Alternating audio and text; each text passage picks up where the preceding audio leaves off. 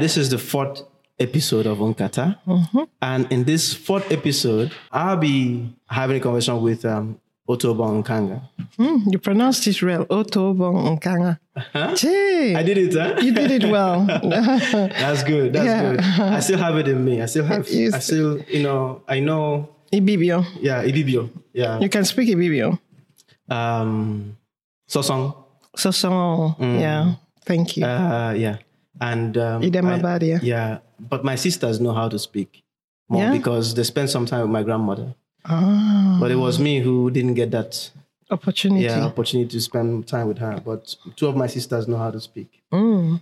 Um, well, um, she is a visual artist and a performance artist, and she's had very illustrious engagement with the art over a span of close to 20 years because her first exhibition um, was in 2002 Are you sure? according to you know known history yes um, 2002 first personal that's what how you say it in your wikipedia page Okay. yeah I didn't- first personal it's called classism and help me out And beyond. But beyond. it's not the first. okay so That's- that's the first personal Oh, the first personal. Yes. I would say so. Yes. Yeah. Like the first solo show. So far it's been like a, a long long journey mm-hmm. for you but before we begin i'd like you to do one thing mm-hmm. Let me know. can you read a poem Oh, okay. I can. any poem, or you can read from one of the poems in your book. I can read The from one in that. front of me. Yes. Yeah. Because I wouldn't remember all my poems. And they, let me see.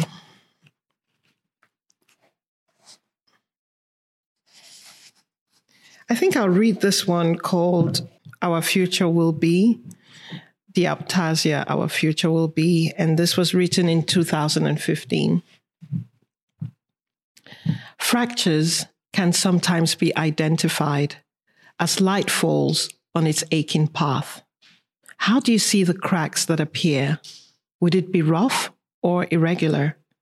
Maybe shell like, smooth and curved, or maybe jagged and sharp edged like broken metal, forming elongated splinters, breaking like clay or chalk? Our future is to live with bruises, uneven, hackly, splintery, earthly, sometimes brittle, sectile, malleable, flexible, and elastic. Will we be able to resist the crushing, tearing, bending, and breaking? Could we be easily broken into powder by the cutting and hammering? Would we be pounded into thin sheets like brass or copper? Will we be bent to not return to our original form when stress is released, when stress is released? Would we be bent like a string only to return to the original form when stress is released? Our future will be, can be, and definitely be with bruises, uneven, hackly, sprintly, or splintery, earthly, brittle, sectile, malleable, flexible, and elastic. The light shifts to slowly fade. Will we be able to resist the stress? Wow, wow. you know, look at look at what I have here in, on my iPad. Ah, Yeah, yeah. you So actually chose the same one I opened the page to. I was gonna ask you to read this one at the end of our Oh, talk, damn. but it's okay. So you went straight to that, Yes. which is super interesting because I felt like this poem sort of like is almost like a, a running thread. Hmm you know, the way you're thinking about, you know, the world and the so-called future, the space that we are going to call our own. hmm I felt like, okay, that would be, that would have, that would be a good way to sort of like End it. end it. But But, we we, can- are beginning with it. We're beginning with it. Yeah. So I guess now it opens up, although we're going to come back, I think at different stages yeah. to yeah. the same, to this poem now because it's, it's become a theme for us, I think. I think so. you are talking about this future that is, if you ask me, I would say tasking. It doesn't exempt anyone. It really calls you to task. When you mm-hmm. say, you know, talk about bending, A certain kind of resistance. Mm-hmm. Yeah. can we use that as an entry point into um, how you see the world and your place in it? And if that has a connection with how you grew up hmm. and the circumstances around your, say, childhood. Let's begin from there. Um, so where do I start from? Would it be standing, starting from the notion of bending or would it be starting from um, a stress? I mean, even in the state of being released into this world mm-hmm. comes with a certain amount of stress and tension from my mother or from the woman that mm-hmm. gives birth to a child. Mm-hmm. And and to be able to relax. So already that aspect of thinking of relaxing the body, of like allowing the body to release another being into the world. So we mm-hmm. can already think of, and it, that shape, or let's say the, the space where the child comes at has to be relaxed for the child to come out. And mm-hmm. then at that point in time, it then gets, it has to c- come back again to the shape and the form that it's meant to be. So I can already start from that point of thinking the origin of being given birth or the form or the shape and that tension or release is already a starting point to think about my childhood. Mm-hmm, mm-hmm. Um, and in many cases, we had also kids or families where the child would not make it into this world mm-hmm. or the mm-hmm. mother would not mm-hmm. survive that mm-hmm. moment.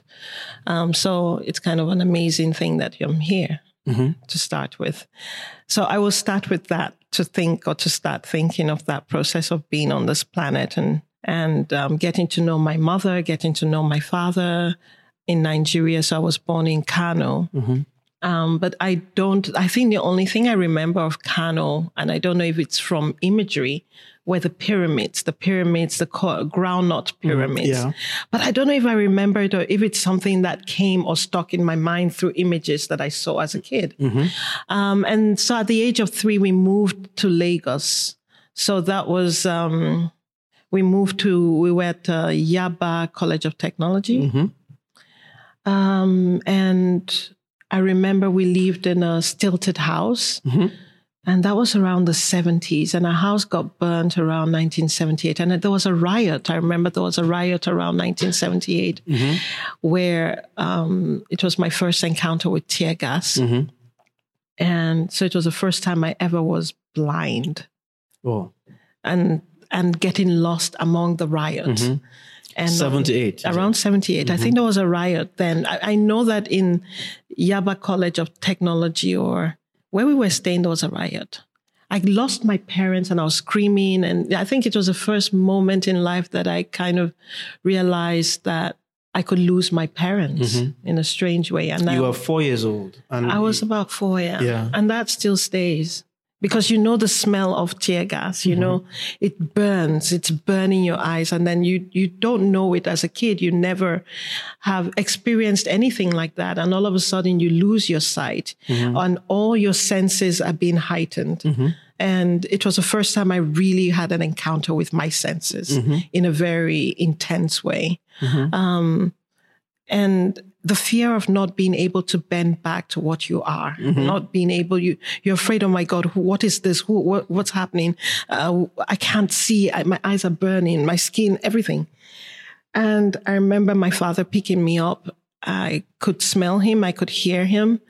And they kind of washed my face with water. And then we had to leave and we went to Festac. Mm-hmm. Those are the kinds of memories that mark you mm-hmm. and that shape you in certain ways. And it's it's interesting because you move from Kano to to to Lagos, so that's the north of Nigeria to the west. Yes. And we Nigerians we know how what that shift is. It's actually a big journey, mm-hmm. especially around that time because we also know that it was a time just coming out of the civil war. Yes, exactly. And independence was not so far yes. off. And so this is a young country that was trying to shape itself. Mm. So every move is always crucial and important. Yes, exactly. So um, I can imagine that actually that began that you know the the, the journey you know, of moving, of yes. discovering the world, mm. of having all those experiences that will shape you, mm. that will bend you, that will stretch you. Yeah. So how how did you how did you go on from there? Well, I think maybe I have to start from a place of thinking of why did my parents even go to the north mm-hmm, mm-hmm, um, yeah. in the first place? Because exactly. and that's this, that's a question I have and have not been and has never been answered because we know that the war started around 1967, the mm-hmm. Biafran War, mm-hmm. and we were we are from the eastern, southeastern part of Nigeria, um, Ibibio from Akwa Ibom before, former Cross River State. And so we know that tension that has been with um, the northern part of Nigeria and the southern part of Nigeria, and the fight for Biafra and the division, the, the wanting of the division of north and south of the country, and the war that took place where millions of people died. And so I've always asked, uh, for me, I never could get that question asked because my father died when I was 7 and my mother when I was 17. So the question came later, um, and there was nobody to really reply on that. Why were they in the north, and why did we come back in the 70s to the west? Um, Did, so- you, did you find any? Did you did you find any clue? Let me put it that way. no, because I think the what where I could have had a clue was burnt in 1977. Yeah, the house. The house. So the clue, um, I, I think, well, with my, we only have, I have a few pictures of my mom and my dad, their marriage uh, photographs. I don't know how that survived or where it came from. And I have one Polaroid with my brother, my sister, and that's it. That's all I have of my childhood. So every kind of evidence was burnt or the stilted house in Yaba. Um, we came back home around two after school. We went, we went to Our Ladies of Apostle mm-hmm. Primary School in mm-hmm. Yaba. So it was a missionary, mm-hmm. how do you say, Catholic school. And we came back home around two o'clock when you'd come back home and we saw our house was, was, was burned down Wow. And my little brother was there. That's my the guard. The, mm-hmm. the, the we're 4 mm-hmm. My my sister's the oldest. I'm the second, and then there's my brother guard, who's the f- third, and there is Peter, who's the fourth. So guard was born in 1977, and he was still a baby. And I think he was the only thing that could be saved in that house. The rest was gone. Wow. So we came to an empty house, a burned down, and there were neighbors around, buckets of water, people trying to like saw, you know, help. Mm-hmm. But it was a wooden house, mm-hmm. so it just went quickly down in flames. Do, do you know what happened to the house eventually? How it was rebuilt, or if it Uh, we don't know. We left. We moved to Festac afterwards. That's um, we moved afterwards to Fest, Festac. We got a flat in one of those houses in uh, Festac town, and we moved there. Yeah, it was also a kind of traumatic state to know that you would everything you had was gone. But I know my mom had an altar, so like she had this altar with candles and and we were Catholics. So there was Jesus did- Christ and Virgin Mary and all that. Did you go through the process of the catechism and uh, you you went through the process of the catechism and Yes, uh, we did all that. all that? All that. We did all that. Because we went to, a, we're, we're in a primary school that was a Catholic primary school. We had nuns, you know, those white ladies running around.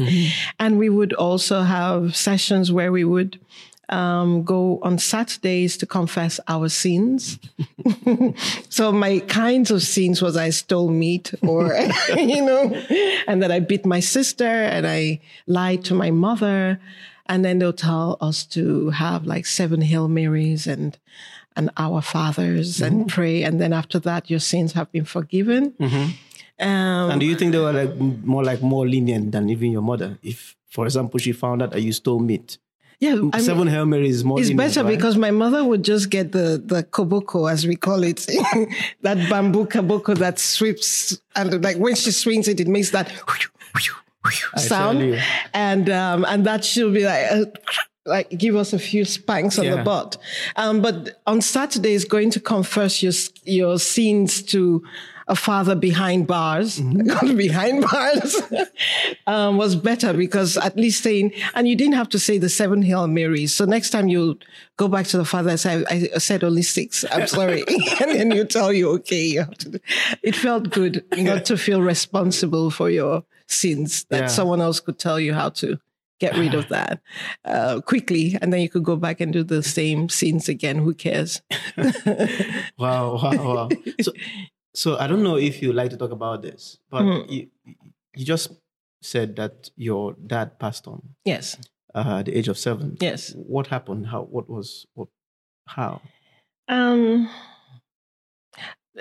it was he was ill. That's all we know. I mean, it was something my mother did not um, did not really talk much about.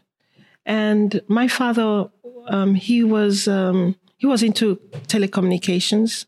So he had a company in Lagos called GMAC, and that was around near um, how do you call it Onikan area, mm-hmm. going towards um, the University of Lagos yeah. area, mm-hmm, mm-hmm. and and then he had another company in the north, um, the same telecommunications, and also in Calabar.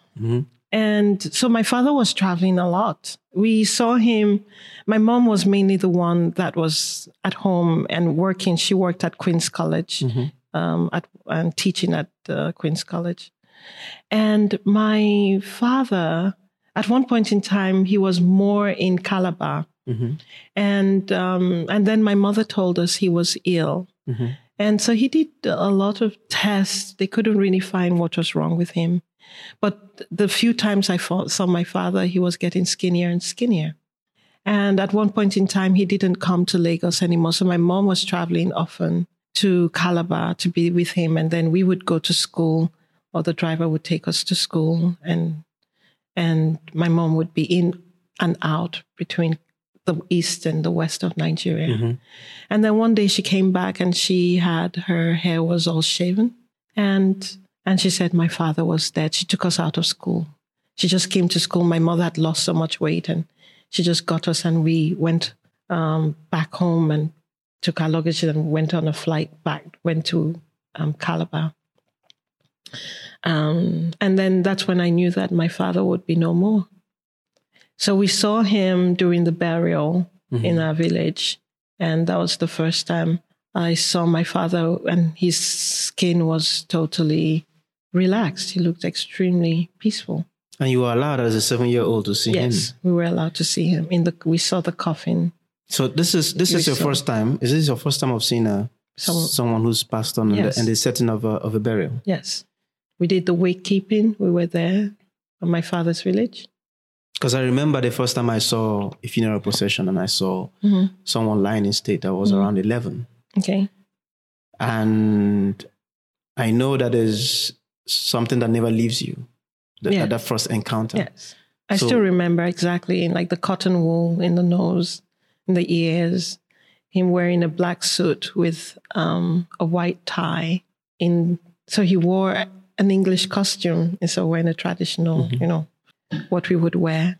And um, he didn't look like my father. He looked like someone else strangely enough, but it was him. Mm-hmm. So we stood around him. We could see him. As a seven-year-old, well, how were you able to reconcile the, the, you know, the, the two images? The fact that it's not him, but it's him. How? Like you said that it didn't look like him. It didn't look it, like him, but it, it looked like him in yeah. a in a weird way. But it didn't look like him because his eyes were closed. Everything, the skin relaxes. There's no more tension. Mm-hmm. And I always see my, it's, you always see a person in a state of tension mm-hmm. unless when they're asleep.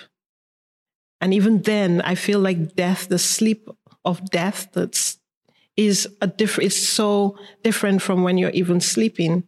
That the lines are everything is like it's it's the extreme calmness. The skin is no more under tension. And for me, that was the first time I'd seen the skin not being under tension. So you you don't believe this person is gone. You just believe this person is like so relaxed and so. I mean, at the age of seven, there are many things. I think my thoughts were, what next? How are we going to do this? What mm-hmm. and where are we going? It was just overwhelming because we didn't go so much mm-hmm. that often to the village. Um, we went a few times, 1977, in which I had images of ponds with little tadpoles and mm-hmm. fish. Mm-hmm and and then in 1981 and that was the last time i went to my village 1981 the last wow. time. The next time i went back to my village was in 2018 whoa whoa. Like last yes year. yeah last year. But you always go to nigeria but not to your village? Never to my village. The death of my father was the the end of the village. Okay. Wow. This is interesting yeah, so I never saw my father's grave until last year. Now, in between that uh, funeral mm-hmm. and 2018, a lot has happened. You've traveled, you've been so many places, you've found, so to speak, home and homes Yeah. in so many other places. Yeah. Going back to your village now, is this some sort of like, okay, reconciling all of that, bringing all of that together? Um, it's just, I think I see it in a very practical way. it's given me a lot of years to deal with the emotions. And the emotions are not only about my father's death, but the emotions are also about family and about the kinds of decisions that our elders, or let's say my father's people, my mother's people, um, what they, um, the decisions that were taken and the consequences of that. So it's a much more complex story than just the death of my father, which I feel like I don't really want to go into, but it's something that it needed time to deal with. And especially knowing that when you come from a family that has a certain kind of prominence within the local government area or and what that means in relation to the name of your family what you know um, and then you know that you come from a certain kind of family that not only delves with things that are the material or but also delves in aspects related to ancestry spirituality and you know you know how it is in nigeria. It's not mm-hmm. just a family is not just a family. It's also the ancestors that are linked to that. It's mm-hmm. also mm-hmm. certain rituals that are done. It's not so you have to understand what all that means mm-hmm. in relation to how you want to enter back or how you want to go back to a place. Mm-hmm. So mm-hmm. you're not just going back to family, you're going back to a landscape, you're going back to certain rituals that you maybe do not want to get involved with. Yeah, I, I, I, I know exactly what you what I'm talking what, about. what you're talking about. In fact, um, there's so many, you know, similarities with the way you, you know, started off Hmm. with my life as well. Because I was born in Kaduna, you in Kano, I Hmm. was in Kaduna, and two years later we moved to the east, not to the west, to the east.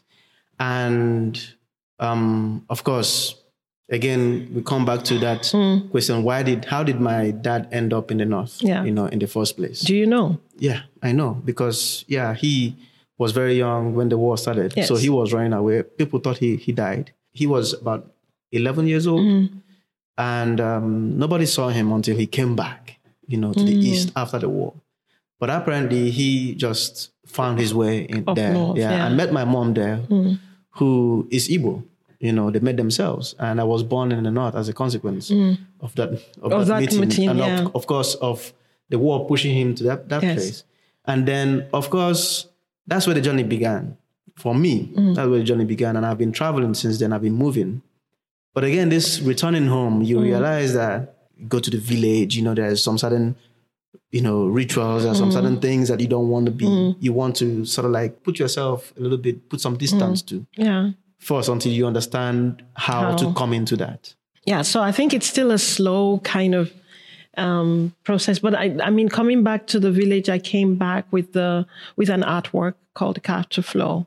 So that's the way I've entered. People don't know I'm there, um, but it's more a foundation that is there, a land that is bought um, through um, other means than my name or so I, I'm I'm not yet there. I'm mm-hmm. just slowly building like a structure which allows you to be there. Mm-hmm. And then I can deal with all the other stratas because I have a place to stay or I have a land where I can farm where I can build maybe with other people. Mm-hmm. So it's a different, completely different. I'm not going in as like, okay, I need to meet my uncle, I meet this, or meet no, no, no. I don't need to meet them yet. But I start with a project that can work with like maybe kids, with um, university students, with around art, and then they would get to know who or what, and I will get to meet them. Which I find that it's a much it protects me in that Yeah, way. yeah, it does say that now. because if I go in as just Nkanga or you know in there, then I'll have to deal directly with things that have haven't been dealt with. And with art, you don't even have to like think about. You can work on another way, and then they see it from you're this foreigner, but actually you're not. But I I like playing that position of like it's a foreign element that will enter, Mm-hmm. and that foreign element is actually uh, rooted in that Yeah. place, but Yeah.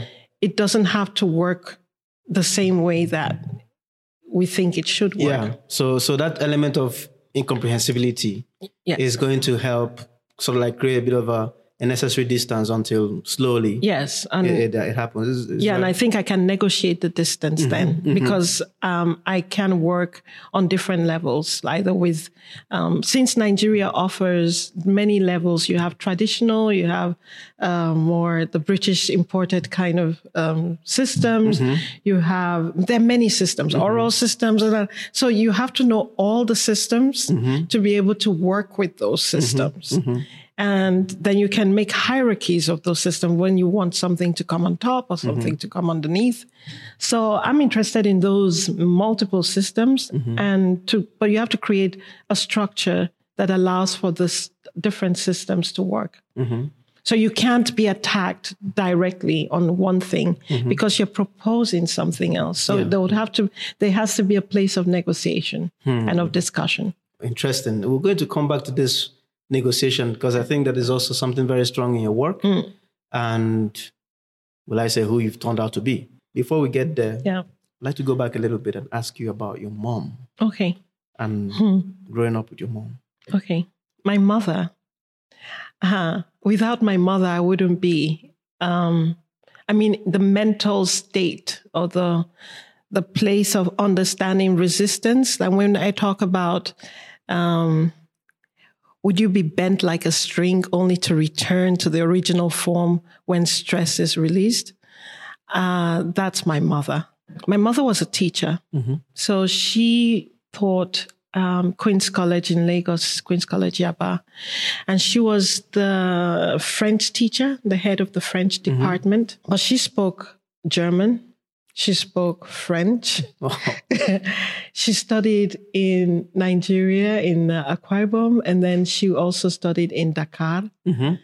And uh, she also came to Germany to study. So she was someone of languages and someone that was very much involved in training us drilling. Would, mm-hmm. like drill. Like how your mother can drill. That means that you have to study and you have to know what you're studying. It's not just cramming. She drilled us on math you know like mm-hmm. one plus one is two. Why is one mm-hmm. plus one two? Exactly. uh, so you- things that you take for granted, she would question it.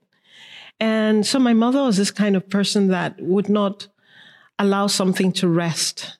That's the kind of education I had with my mother. So when my father died, um, luckily enough for us, my mother had a job. And we were living in Festac then in one of those blocks of flats. And I think I'll have to go back to a place of when we left Yaba and moved to Festac. The strangest thing happened because we were used to living alone between ourselves. We had our own house, we had our playground. And then all of a sudden, we move into a smaller flat with a lot of people. Mm-hmm. So in those days, you had water coming out from the tap. Mm-hmm. So mm-hmm. that was like 1978. So we have to think of Nigeria at that point in time where the naira was even stronger than the dollar. Because I remember having my passport where I see the exchange rate, because then you wrote down the amount of money you had. And And, and I have to mention here that it was immediately after Festa 77, right? Yes, also. So those houses became available. Yes, they became Immediately, right yes, away. exactly. Oh, interesting. So they were available. So we I we saw Festac. I saw Festac when it was just because we we have a house in Festac. My Mm-hmm. mom won one of those lotteries where you get a house. So our house of, and it's one of those buildings that came out of the Yes, out, of, the Festa Festac 77. 70. So we're living in one of those houses. Mm. And so we went to visit the house under construction. So I saw Festac. And I remember in those days there were shells on the, an empty space like land, you know, because it was land filled. So land filled with sand from the sea. And you had shells, you had like really crazy plants. So I remember in those days we would be running around and the air was fresh and you had this landscape that you could see over like farther away. And the buildings were, you know, uh, staying in this flat, the staircases where you'd go in and you, people had their own area and and water flowing from the tap. It's, you know, everything was Mm-hmm. working. And gradually you're seeing the decays that's installing. Yeah. Right. So by the time my father died, 1981, you actually saw the cha- the shift from 1978 to 81, where even our staircases were like people writing it was dirty. Then we had like water scarcity. You knew that water only came at six o'clock in the morning up to a certain time. So you knew when water would come and you have your containers and buckets. Um, and then pipe was a water tap was installed outside. So now this is a time I discovered that how when people need something, how violent people could be. Mm-hmm, mm-hmm. Before then, it was really cool. We had our own house. We could do, you know, you you're not mixing with people. Mm-hmm. Now you have the Igbos, you have the Yoruba, you have uh, you have all kind of the Edo, the, the, the Itsekiri, uh, uh and then you see the kids who you shouldn't play with. You know, families are like, oh, don't play with my daughter. And then when you're playing, you realize that there are bad languages that start coming. So you start understanding what is good and what mm-hmm. is bad within that social context. Mm-hmm. So my mother was that pillar mm-hmm. that would, you know, spank us when we said certain words because you're learning it from other kids. Exactly. Exactly. And when we spoke English badly, then my mother was like, You do not talk like that. You know, you do not. but we thought, you know, you think it's normal. You absorb things from others. So my mother was this kind of barometer of knowing when you've gone the wrong side and the bad and the good. And and then you start learning about fighting for water. So the bucket, someone came, you put your, bucket, someone comes. So you have all those long queues, uh, bucket. the queues. Uh, no- and then you sometimes you, you do your fights. At the, you at do. the- You see people fighting, like fighting, like literally fighting. Women Mm-hmm. it in can be there. super It's intense. super intense, and so you're all that is like opening up in front of you. And so for me, staying in Festac was like hard because you knew that you had to learn how to deal with conflict, Mm-hmm. and you had to see conflict happening daily, Mm-hmm. and you know that one day it will be your turn.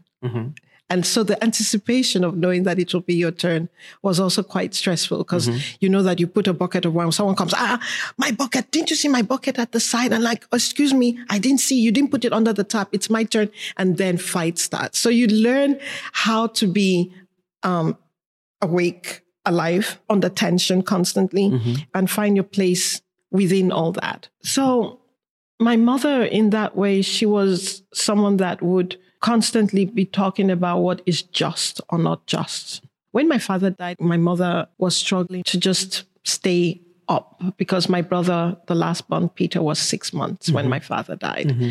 So she was still breastfeeding and all that. And so a lot of the responsibility at home fell on us. We had to take care of my brother. My mother just put us to cooking just taking care. I mean, we just clothes piled up, you know, and we would like washing. She made us work. That's all I know. But I think all that we learned really defines who we are mm-hmm, today. Mm-hmm. So we moved at that point in time after my father's death. We moved mm-hmm. from Festac to Queen's College. So that was a completely different environment because my mom was teaching there. And of course, it- would have been difficult to continue paying the mm-hmm. rent for mm-hmm. the houses.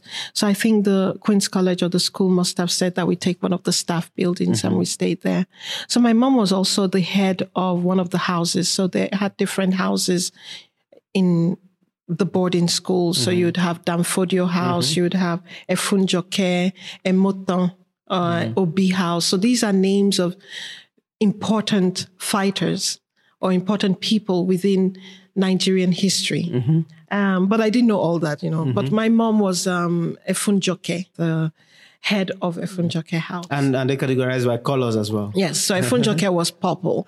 Dan Fodio was red. Obi was yellow. Um, Obasa was blue. I still remember. It's funny because I haven't thought about this in a long time.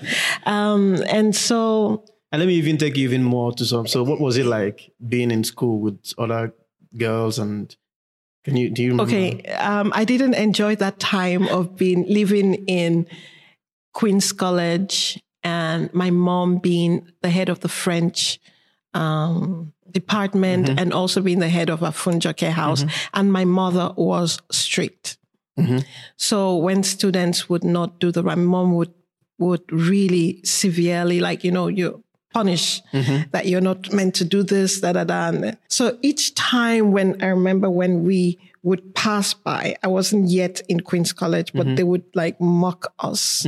So you'd have a lot of the senior students that would be like um, shouting names at us and you know sometimes pushing us because they knew that we were the kids of Madame Nkanga. Uh-huh. Okay, so So we weren't treated so nicely. And then, and you didn't get any preferential treatment eventually when you came to the school. no, oh no, when we moved in, when I got into Queen's College, when we, uh, in my first year, um, they would, it was even worse because you, you're wearing the uniform and then they would um, call you names. They made fun of us or made fun of me. I don't know about my sister, but you'd be walking underneath the uh, you know around and then you hear seniors like calling hey kangaroo kangaroo kangaroo come here like you know and they will push you and push you and go and get this go and get that. And but the thing is that you don't want to go back to your mom and say "Ma- mama look they, they did this to me because you know your mom will like bring them out and really maybe publicly punish them you know like you cannot do this And then compounds your problem for you. and that will be extra because more it will be like loaded, you know, like one load on top of the other. So um, we just kind of lived with it and Wow. hoped that it would calm down. Where we were staying, the staff building, there was no water as mm-hmm. usual. So we had to carry water on our head. Mm-hmm. From another part, and that means you have to cross the whole school mm-hmm. carrying buckets of water mm-hmm. to take home. Mm-hmm. And you have the students that some of them were president's daughters, you know, or like vice president daughter was in that school, governors, all this. And they're like, you know, they travel to England, they're like posh, da da da. They have their drivers coming in, and you feel like, oh Lord, you know, you're constant, you feel like you're constantly in a state of like humiliation. So that was a very strange. I can imagine because you know we're, we're talking about Queen's College. Yes, we're talking about Queen's It's College, The yeah. other is the other one of the King's College. Yes, the King. Yeah, and you these had the two- King's College coming to visit the Queen's College, right? because Queen's College was formed in 1927 um, by the British, Yeah. right? Yeah. And so it was a school that held a lot of prestige. And so to get one, it's one of it was the best education in in in Nigeria, one of the best Mm-hmm. schools or secondary schools in Nigeria. So At a lot of for the elites, you know, like Yes, well, yeah. Yeah. and so you're doing like, you know, farming, your mother's farming in the side, planting uh, momoikon, water leaf, pla- planting uh, um, uh, ugu, planting, you know, and you're there, you have to fetch water, you have to plant, you have to, and then the students are passing by, you, you want to dig a hole. You really want to dig a hole and and and cover yourself, but you mm-hmm. can't. So I mm-hmm. think that also learned you learned resilience mm-hmm. of like what people were saying or whatever they said. It didn't matter because that's your life and you have to survive.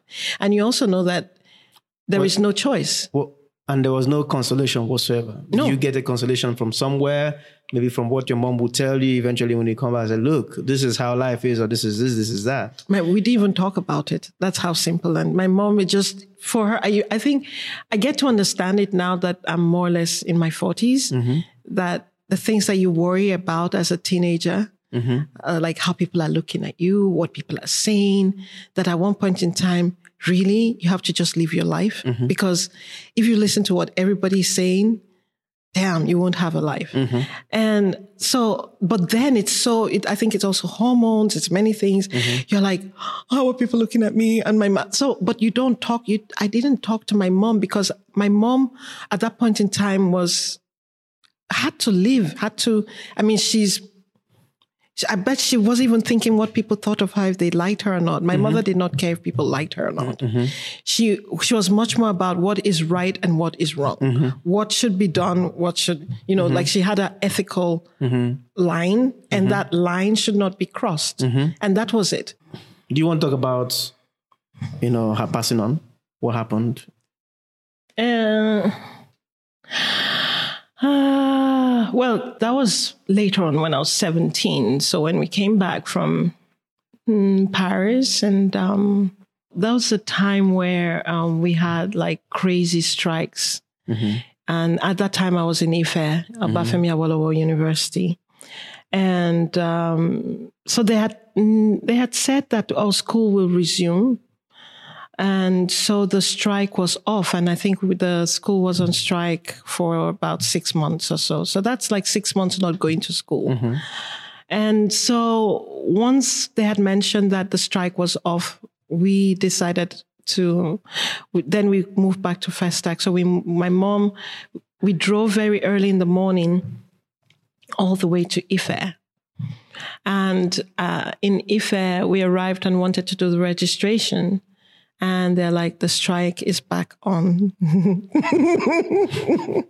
so um, we had to drive back. Um, but my sister, she said she would stay and wait and see in case they they take off the strike. And my mom was like, okay, you stay and I would go back with her with another friend of ours um, who lived also in Festac and who was in Ife. So on the way back, we had a headlong collision with a military truck.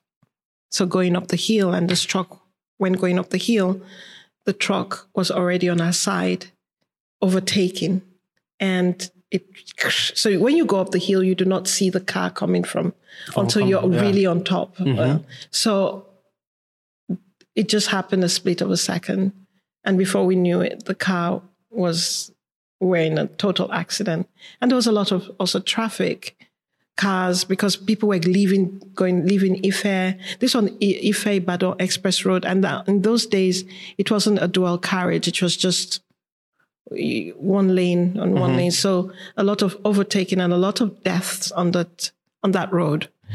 Um, but I never thought it would happen to us because you'd see it happening where a car accidents, you see cars by the side, carcasses of cars. And then, um, yeah, I was sitting in front and my mother at the side and my mother had a huge Bible, and normally I don't normally read her Bible. It's one of these big ones, I don't know. And I was holding that and re- reading it while she was driving, and and before I knew it, bang! You know, it's like a it's like a film, a short second of like shh, there's a certain sound that went with that, which is a kind of like shoo, shh. there's a sound. I mm-hmm. feel I know the sound. And I lifted up my head and and I looked around and I saw my mother like on the steering wheel. And then I realized that something had happened. And I looked around and I heard noises, people coming. And then I kind of climbed out of the car and like was screaming, going, I was going crazy. I realized that there was a point you can actually go mad. And I was going there. I was, I, I was losing myself. Hmm. And it was, people came and helped me and like slapped, like kind of hit me back into the reality. And then I saw my mother. And then there were f- uh, friends that were leaving from school that were in their cars, their parents, and they got me into the car with the other person and they drove us to Ibadan. And so my mother, I don't, they put her in the car at the back. So we went to the, um, you know, like Luth um, hospital. Yeah, yeah. The one in In Ibadan. Idi- Idiara- in, in, In Ibadan, Ibadan, the okay. one that it's like one of those government hospitals like Luth. Yeah, like Luth. Okay. Yeah. And we arrived at that hospital and they were like, my mother was at the back of the car, you know, and they were like, sorry, we're on strike. No we cannot, way. we cannot accept anything. They, they just said, leave. We're on strike. The hospital is on strike. There This were no Ibadan, doctors. Ibadan, uh, yeah. There were, there were No doctors they- there. No, on strike. We do not, they're like, we cannot accept you. You have to find, we're on strike. That's it. That's it. So we had the people were like driving and they drove us to now a private hospital and managed to get my mother. My mom was just like, you know, um, really, um, she was still talking, you know, my children, my children, my God, my children. And, um, and then she was taken, and then at the hospital, they're like, I'm sorry, um, you have to pay first. Oh my goodness. You have to pay first before we can do anything. that country. We have to pay first. And I was like, my mom's bag is not here. I don't know. I, you know, I, I can't you just, no, we have to get blood. So to get blood, we need money. So I had to like the family that brought me in their car drove me back to the scene of where the accident is. I went back, and meanwhile, to, to, to get the to the get my mother's bag with everything. And meanwhile, I had cut my eyes and my it was is- bleeding. yeah. nothing. So got to the scene, and then friend of people were there, and they said, ah, "I know this person has taken this." You know, people are, and they someone had taken our stuff Of course. and had brought taken Okay. it to the and Uh, followed us, but it, we didn't know. Okay. So I had to go back, and finally, my mom's bag was there, in which there was some money, Mm-hmm. which I could then give, and then there, that's when they could start. So you can imagine the time, and this is quite a distance because this is a distance from Ibadan itself, Ibadan Gongon, Mm-hmm. to like uh, Ife Ibadan Road, Mm-hmm. And with the traffic, with everything going on. So um, and so my mother they they started on the operation. Then the one of the doctors was able to come and then stitch my the skin that had fallen off my face. Luckily enough for me, the Bible of my mother was what saved me because if not, I'd have had the splinters of the glass of the windshield of no the the glass um, the window um, yeah. yeah on cutting my face. So actually i fell on my Bi- on the bible and it was my glasses that cut the edge of my eyes here. So my mother was alive. I heard her talk and she but she was just more or less lamenting most of the time. And um, so i got anesthesia na, na, na, and then afterwards um, the next day i was able to see my mother. But she was um, her face was four times the size of her face like you know everything was swollen. And she was on a breathing machine. Um, and they they they allowed me that I was around 11 i saw my mother. And i stayed in the hospital for seven days. And each day i was like that was the last time i saw my mother. Each day they were like i was like oh i need to see my mother. And they would say oh no she's um you know she's uh she's in intensive care or she's doing better, you know, the different stories. And then um, some days after, when uh, another family friend of ours came from Lagos, they then told me, then I had to leave the hospital. Then they told me that my mother had died, that she had died the same day I saw her at four o'clock. So it was like, what? So how could that was my for me the greatest shock that I never had the time to that they couldn't tell me that she was gone and I was there seven days every day asking and I couldn't nothing. You know, they'll be like telling me lies. Yeah, it was quite a that you had to grow up fast, mm-hmm. like really fast. Um and then the village comes to you again. Mm-hmm. Mm-hmm. For each time your Yeah. village comes back. So your history comes back to you each time. In the, in the way of like uncles, aunties, Aunties and, and, uh, all the protocol and then and that. then you begin the story of okay, where were you before? And, yes, and all that. and, all of that are happening, and now you are here. Yes, now. you're here. What do you want? what do you want? and why do you want? you know, because the you want the body, but for what reason? Um, and my mother had always said, "I don't want to be buried. I want to be buried where I die." And I know that also this thing that we have sometimes in our culture, Hmm. where um, when the man is no longer there, the family of the man tends to see. I mean, there's all of a sudden this sort of like enmity or something that develops Hmm. for um, the woman and her family, and sometimes it goes all the way to accusing the woman that mm. of, of killing the husband. Yes, we had that already. Uh-huh. Yeah. So again, you you now see that the woman would cons- constantly be saying, "I don't want to have anything to do with the family of my mm. husband. I don't want mm. to have anything to do with that." And while she's saying that, the family of her husband is the family of her children. Yes. So she can't escape that. Yes. Because constantly they would like coming for the children. Yes. Um, Especially when the child is doing well. Exactly. You know, it's Exactly. like, you- well, all of a sudden the child is like, wow, that is our son. or is our daughter, you Yeah. know? Everything is related to that notion of dowry. Mm-hmm. It's never an innocent thing. Once someone gives you money, it can come with consequences Mm-hmm.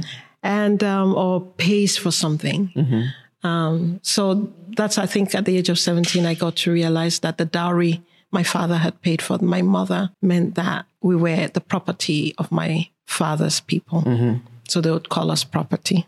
Mm. you are, you know, you're, especially with the male mm-hmm. and the female can be disposed of, mm-hmm. can be used to pay another dowry to get more money or so you you then understand that marriage uh, it was so funny because that's the time that you're grieving you're mourning and then you're you're also realizing that the economics plays such a big role. So my mother had her house. The house in Festac was the house my under my mother's name which is her property which couldn't be taken by my father's people. But at the same time, they said, since my father paid dowry, everything that came out of there is Goes the to- property of my father. And we are the property of my father. If we have to look at within certain cultures and maybe Bibio, it's really a patriarchal mm-hmm. society. It's the mm-hmm. male and everything around the male. Um, he's the owner. He's the one that protects. He's the mm-hmm. one that takes care.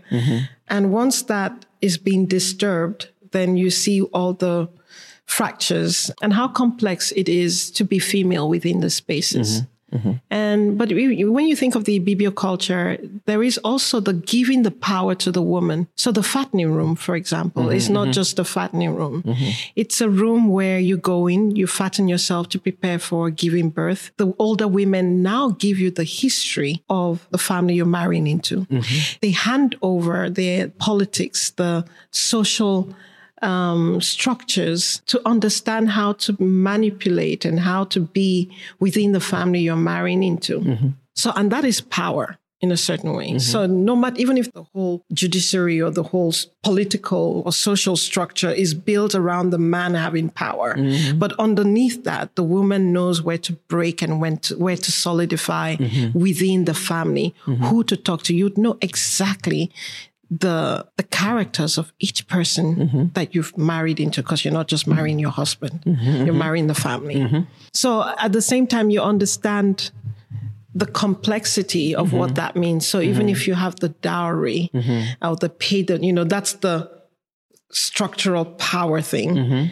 But then you have to also understand where you can break that. And you can break that as a female body. In those days it wasn't funny because we had to deal with my father's people mm-hmm. directly. Mm-hmm. And it was my sister and i that had to do that mm-hmm. immediately. Like no we don't agree.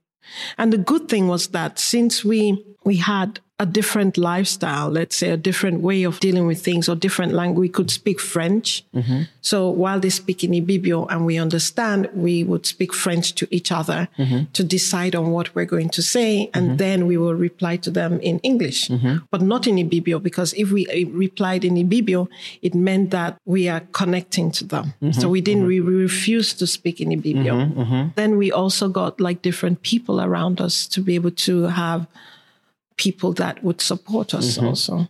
And that's the way we managed to like deal with that with the death of my mother. and and and this sort of like um, um, tension between um, the family of your of um, your late father is it um, also responsible for sort of like the distance you know that you put eventually with coming back home or to your village?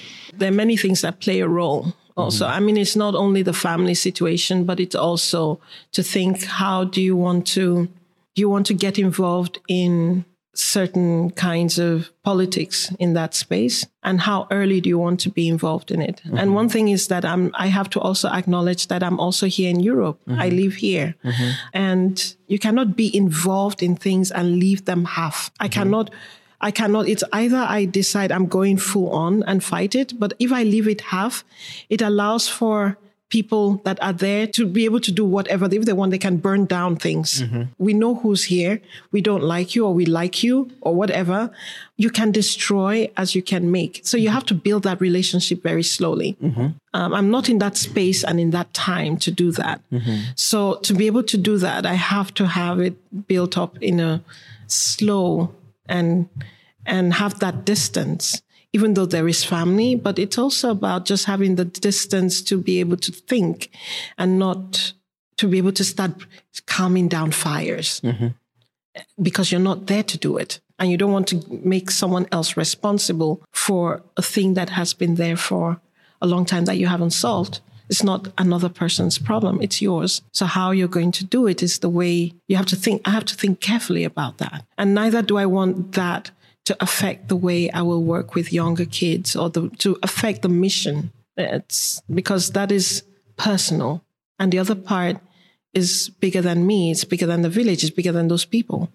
So how do you shift or put that aside to be able to make sure that what you're aiming for, the path you want to create can still exist and you deal with the other in a private sphere. So it's like really separating the private, the public, even though I'm going back to a place that is mixed with all that. And that's what I'm hoping that I c- that can happen. So, how did you become an artist? And I don't know if it's a question of becoming. at some point, at some point, it I don't was. know. I don't It was a question of uh, at some point. I think maybe not now. I never, I think, okay, I never really thought about becoming an artist. So the word become, because it means that you were something else and then you became, you, Okay. you, you shift, you transit from one being into another. Mm-hmm. But I just felt it was. Mm-hmm. So it is. Mm-hmm. It's not becoming. It's, it's, um, I think one thing that made it very clear what it is, the things I, I didn't define it. I don't, I don't even think about the word artist. I don't really give a damn about it actually. Um, because uh, it's, I, I don't know how to explain it. it I knew that I, I, I enjoyed doing certain things. I knew the places where I could be calm, where it felt very meditative, where it felt like I could express myself in a certain way or with others. So it just started with, um, you know, my mother always said you have to do things that you're passionate about and be aware of every gesture you do. So the things that you're doing, how do you feel about it? What do you think about it? It's not just doing things carelessly. There's not, no time for carelessness. So we didn't have much time. So even as a kid, we would still cook, you know, you'd come back, would take care of other people's kids. You, you were always busy, never just lounging. Mm-hmm. There was no time to listen to like Madonna and like Papa Don't preach and like dance. No, no, no, no, no. It's like, what are you listening to? You, do, you have to go, you know, and we're talking earlier on about cooking Nigerian food, which mm-hmm. takes like four hours or five, six hours. So my mom would put us to the task. Mm-hmm. So that meant that you're grating coconut, mm-hmm. like, and a lot of coconut. Mm-hmm. You make coconut oil. Mm-hmm. Then out of that coconut, you make coconut rice. Then you would, then after that, grate the cocoa, cocoa yam, water yam. My mom made us work, get the palm kernels, make the palm oil, you know, palm oil and make thing for abak soup. And my mom just did not let us rest, right? So the thing is, you were just constantly making things, but those things have, they have an end. They're not just making for making. You're making to so that you make coconut oil, oil for your hair, for your skin, and the derivatives of that, right? And in between the moments of rest were moments I would doodle. The, the, you know, you're in your room and you're like, mm, you just kind of draw. You draw people. You the, the- it's your space of imaginary. You're like floating, like imagine worlds, like you know wow. Uh, because the rest was just filled with like heavy duty work. And so that's the place that I've always felt like, yeah. And then you have books that you will read in between, and those books will make you fantasize about worlds there, you know, in school. But, you know, the kind of books we were reading then were Pacesetters. Pacesetters. And for me, that was like amazing because these were books that were made and talked about different parts of Nigeria, talked mm-hmm. about love, mm-hmm. about people falling in love that mm-hmm. shouldn't fall in love. You know, about Okon and this lady and in the forest and do, it talked about war. It talked about very, it, it was crazy. And then it would go to Kenya, to go to other places in the world. And today, when you read that, you'll be like, no, because I, I still have a few Pacesetters in my library. So these were the things in between. But then I would try to draw this lady that they would say she was luscious. Her black skin was glowing under the sun when the rain dropped and she sweat and the sweat dropped on his hands and it sizzled. Like you're like, whoa.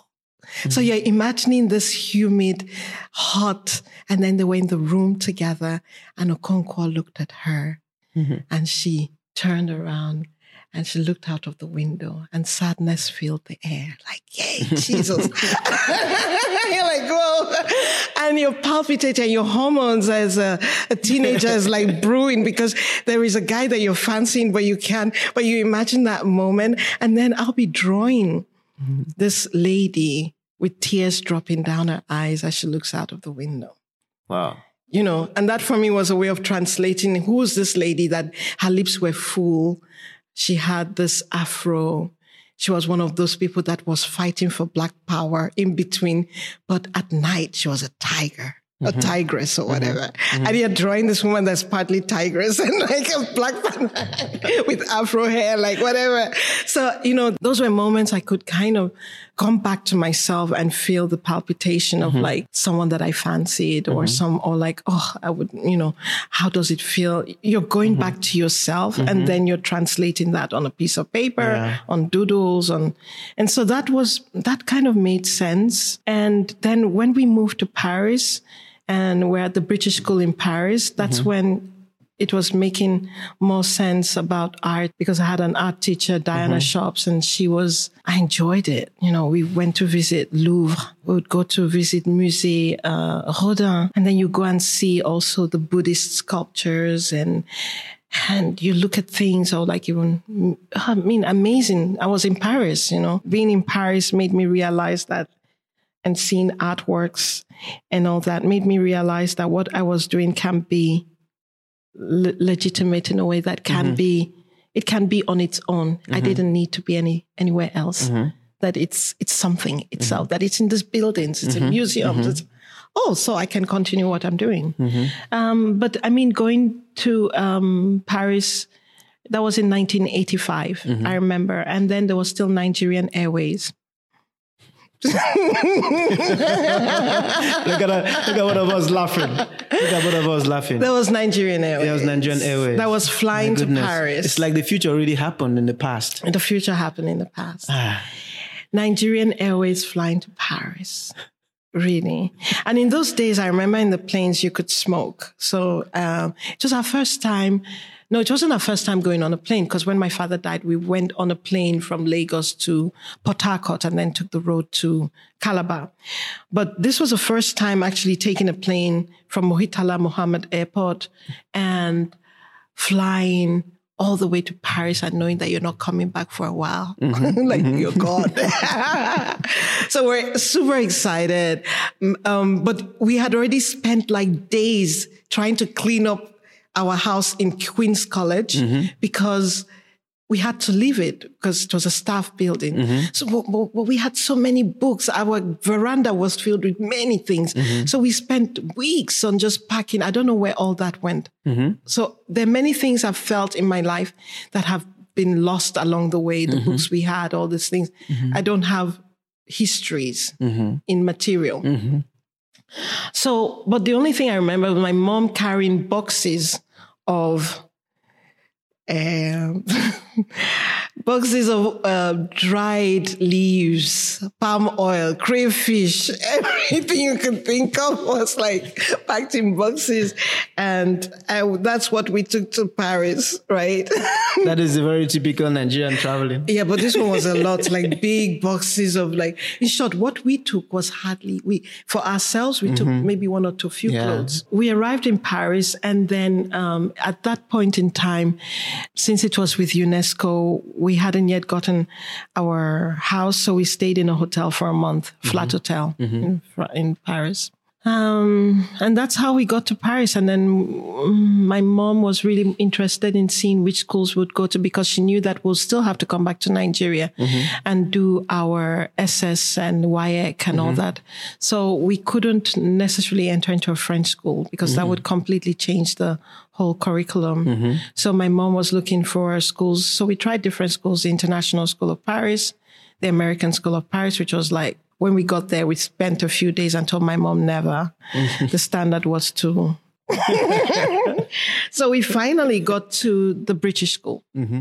And that worked well with, of course, the British system. And then the British school put us a class lower because they thought we were not smart enough. Hmm. So that's where I started understanding being at the British school was the first time I was confronted with understanding there was another race mm-hmm. and that you could be made fun of for mm-hmm. just having bigger lips. Mm-hmm.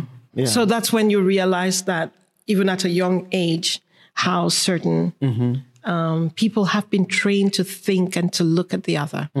And I was then 11, and being confronted that I had big lips was uh, the first time I looked at myself in the mirror and realized that, uh, yeah, I do have big lips.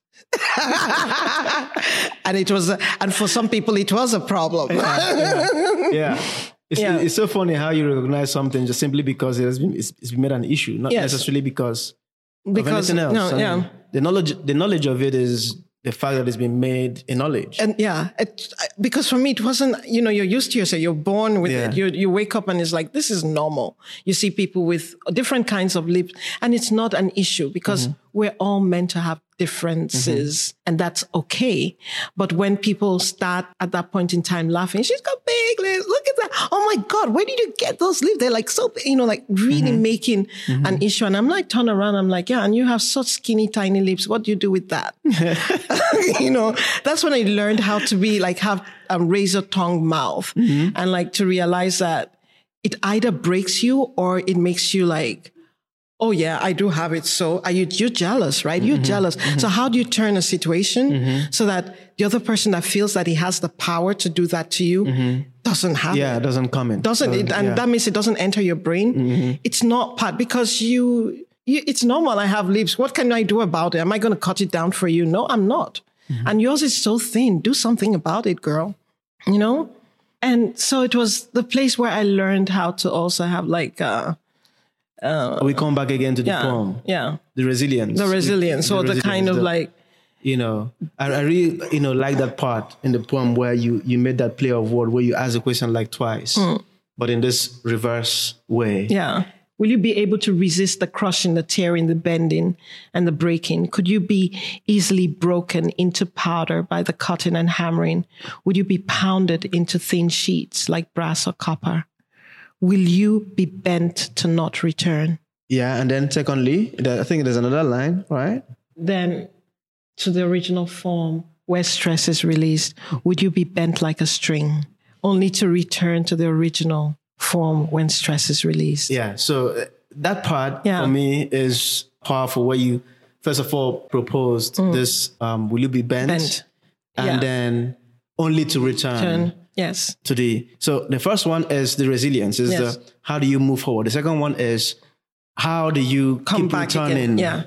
how do you keep returning to the same story mm. all the time again mm. after even being bent Bent. Yeah. how do you come back to to standing, place? to standing yeah, again. yeah to standing again Yeah.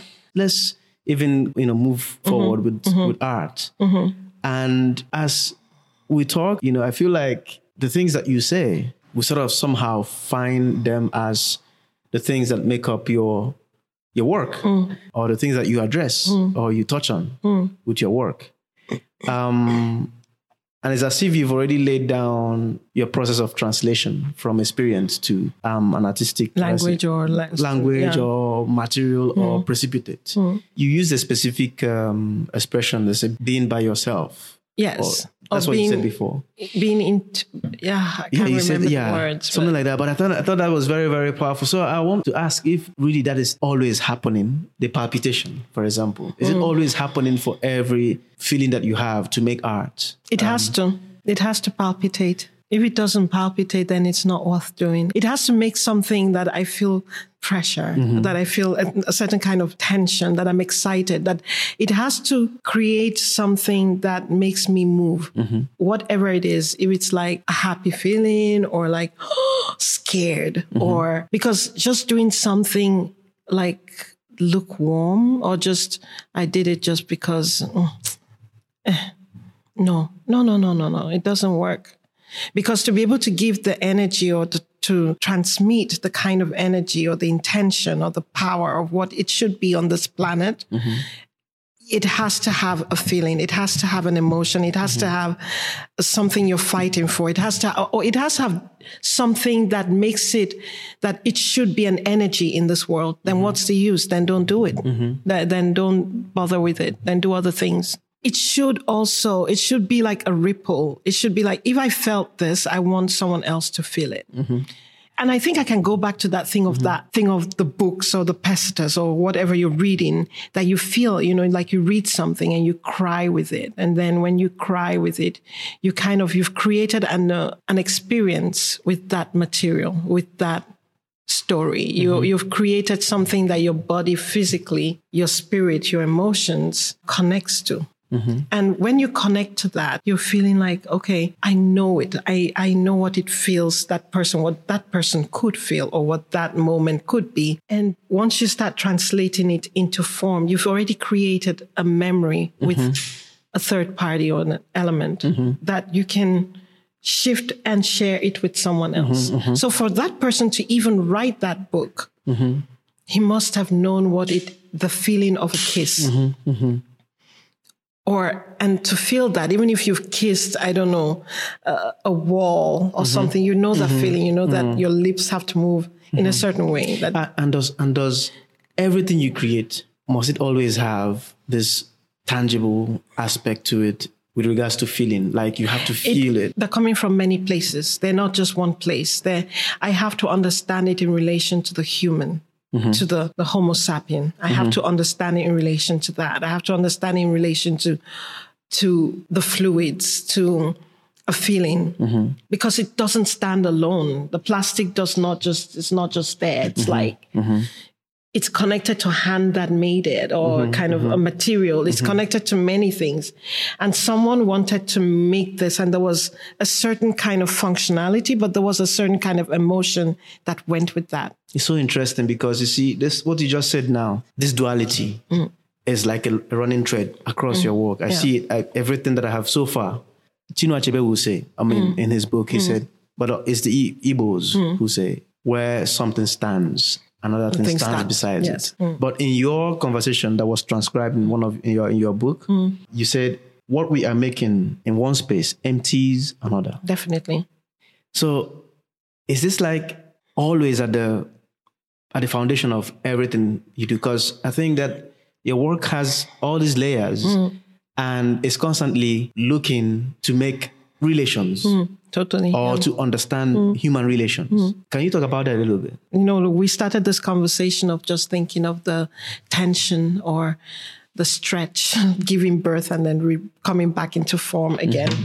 As we grow older, the time that comes where you have to give something you know, even if it's like you become pregnant or you, you make love and, and then a child is growing, something is growing, but mm-hmm. you've given something out for that to mm-hmm. even exist. Mm-hmm. It just doesn't happen. It's like you've expelled something out of the body mm-hmm. and it's connected with something else. Mm-hmm. And that something else makes it possible for a being to come alive. Mm-hmm. But at the same time, we know that as that is happening, even your time span of your life, that there's something we're decaying slowly. So you're giving a new life to something. Mm-hmm. And at the same time as you're slowly, your hair gets whiter, your mm-hmm. body, you know, the energy is d- different, but you're giving an energy off to someone else. Mm-hmm. So we can't think of just me being on this planet, on it being here, without thinking of those kinds of emptying out of my mother from my mm-hmm. mother, the kind of energy that she has put into me to make me mm-hmm. what I am, which has also emptied something out of her. Mm-hmm. You know, I can't see the difference of that because you see the parents get tired more. They, they don't have time for themselves. And then it's all around you. And that is giving so much.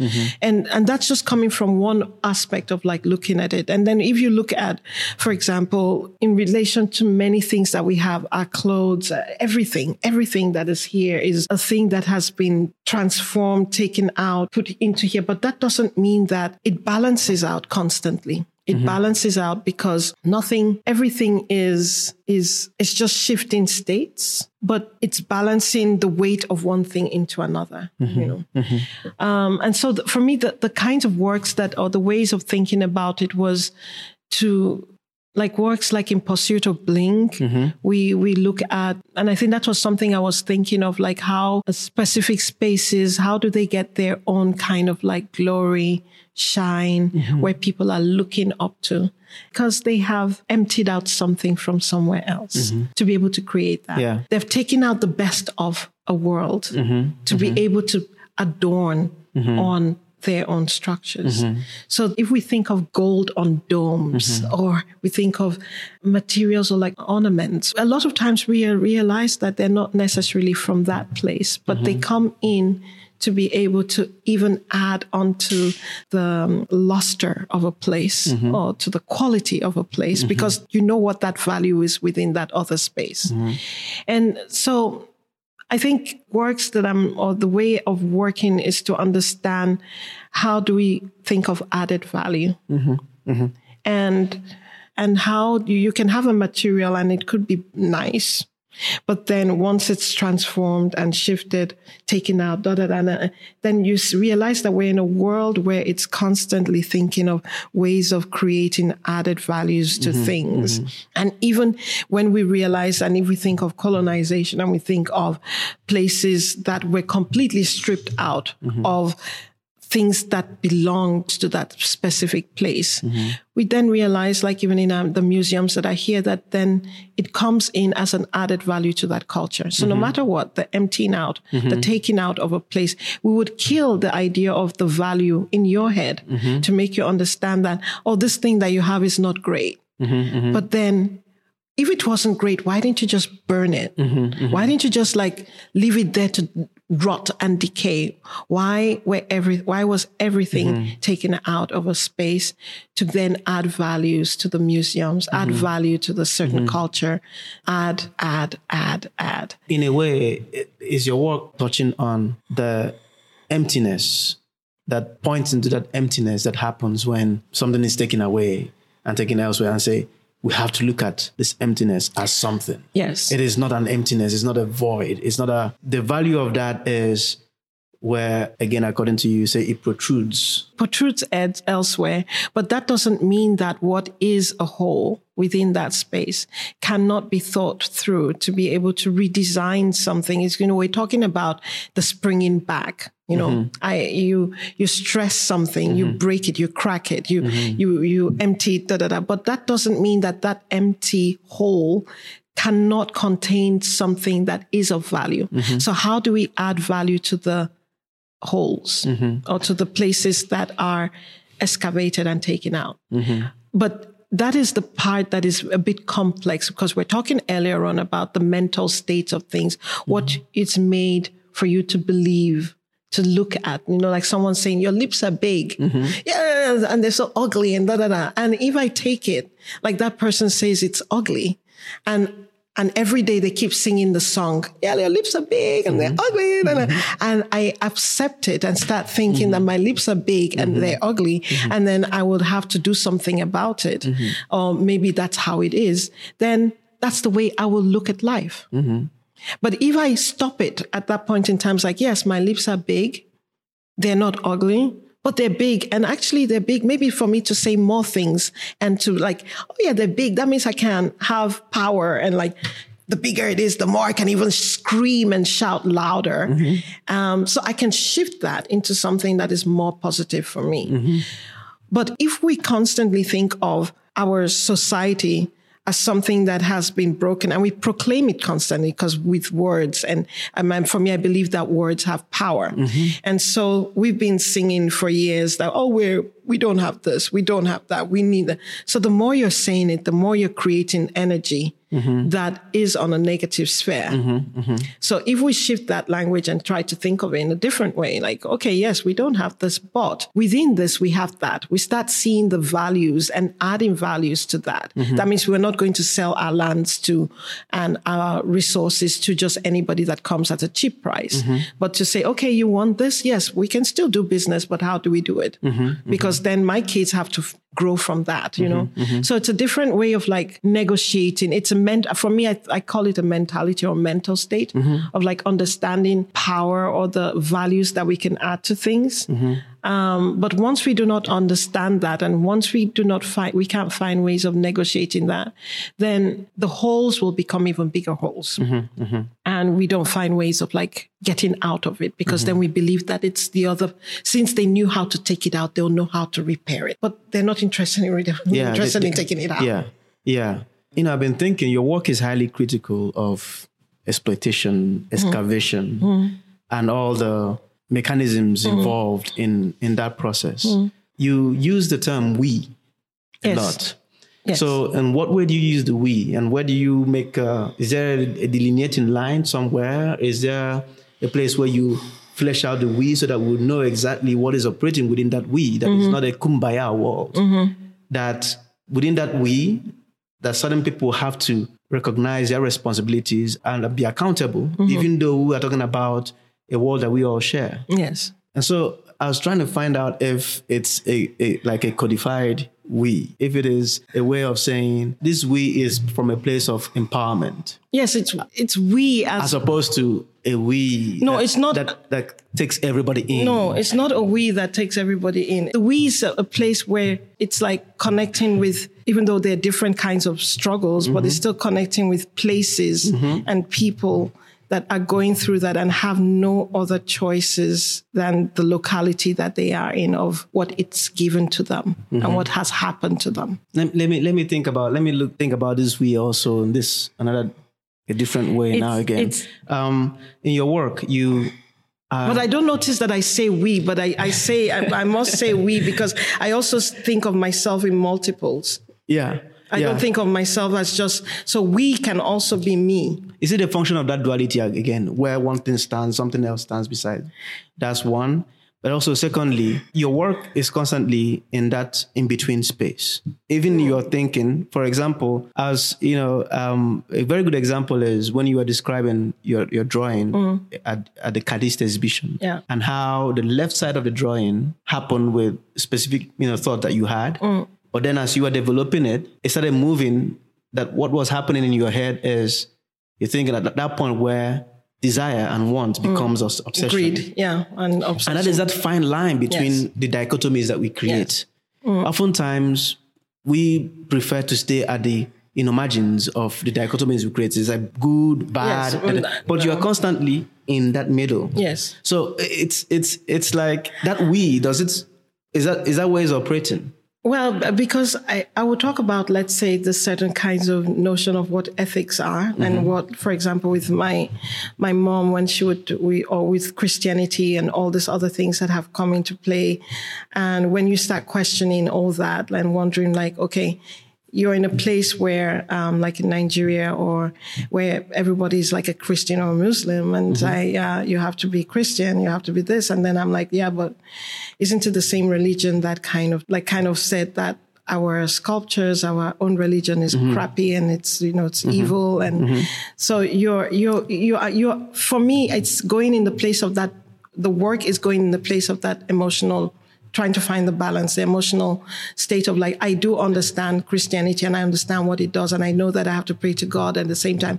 But at the same time, I might also want to like think about what happened to praying to Shango or like, mm-hmm. or like to Oya or like to all the different gods that we have mm-hmm. or to the tree or to the soil. So I'm always in a place of dilemma of like, where should I place what. Mm-hmm. Because each one has its own authority on this planet. There's mm-hmm. not one that is wrong over the other. It's just that one takes over the other. Mm-hmm. And so for me it's trying to understand that middle we place where the we is a body of many things. The we i cannot just criticize also the institutional powers that are into a place like you know when we think of whiteness coming into and that's destroyed. But also at the same time within that it's given something else that is functioning within a certain place and at the same time is making other things dysfunction but also it's making other things evolve in a different way. Mm-hmm. So you're like you're like looking at it how, how- it's really it's bad but at the same time you see that within that badness something else came out mm-hmm. which has la- allowed another thing to grow mm-hmm. and allowed another certain form of resistance. So how the the, the thing that uh, makes it difficult is that you understand the powers that are playing within mm-hmm. and the we in between that is the place of trying to find the balance which will not fall right let's say mm-hmm.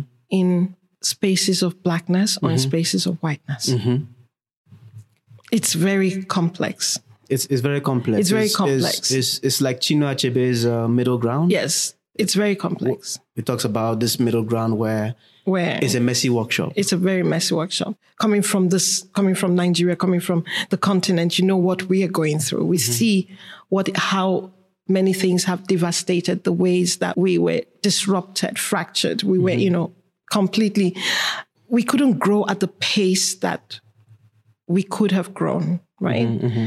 with millions of people being taken out of the continent, with disrupting the economy, disrupting our industries. And then we also see that at the same time in other worlds that that disruptiveness have brought in an economical gain. But at the same time, we also see that with that disruptiveness, we have the possibility and the capacity to be able to rewrite or to be able to write another way of working and mm-hmm. another way of doing. Mm-hmm. So for me, my interest is more or less like, where do we start having that mm-hmm. spring back? Yeah, that's spring back. That spring back. You know, that's for me the point of interest. you yourself, you've gone through many experiences Mm, of life. Mm. Like you know, you know how how we say, what doesn't kill you make you stronger. stronger. Yeah, yeah, exactly. you know, it feels like that's your story really, Mm. where all of these things you've processed it into being this, you know, very malleable, Mm. you know, elastic, s- able to spring back. Mm. And what you're proposing is that we have all of that in us, that we have that aspect of us that can spring back, or that should be allowed to operate that way. I don't know if or to be allowed. I don't know if it's to be allowed. I think we have to find other ways of like doing. We we we give we show too much. We gave too much. We we have to be more obscure. I think so. Obscure in the mm-hmm. sense of like the we, we know what opacity? opa- yeah something much more. One thing I understood when I was doing a, a- quite a number of research of understanding like how you know the mapping of a place what it did in relation to our the, the things that were so sacred to us that became a world given to the other somehow. Prodding of a landscape understanding what the minerals everything that is in there. Um, and when you have the knowledge of that you can then use it in any way you want. We didn't just open our lands to people. We allowed them to prod it we allow them to have knowledge of it in its deepest sense. So even our deepest secrets. And that's why I believe also in a sense of like, there's some things you just don't say. There are many layers in the work that I wouldn't even talk about and I mm-hmm. don't want to talk about. Mm-hmm. But it is coded for some people to read and for some people not to read. Mm-hmm.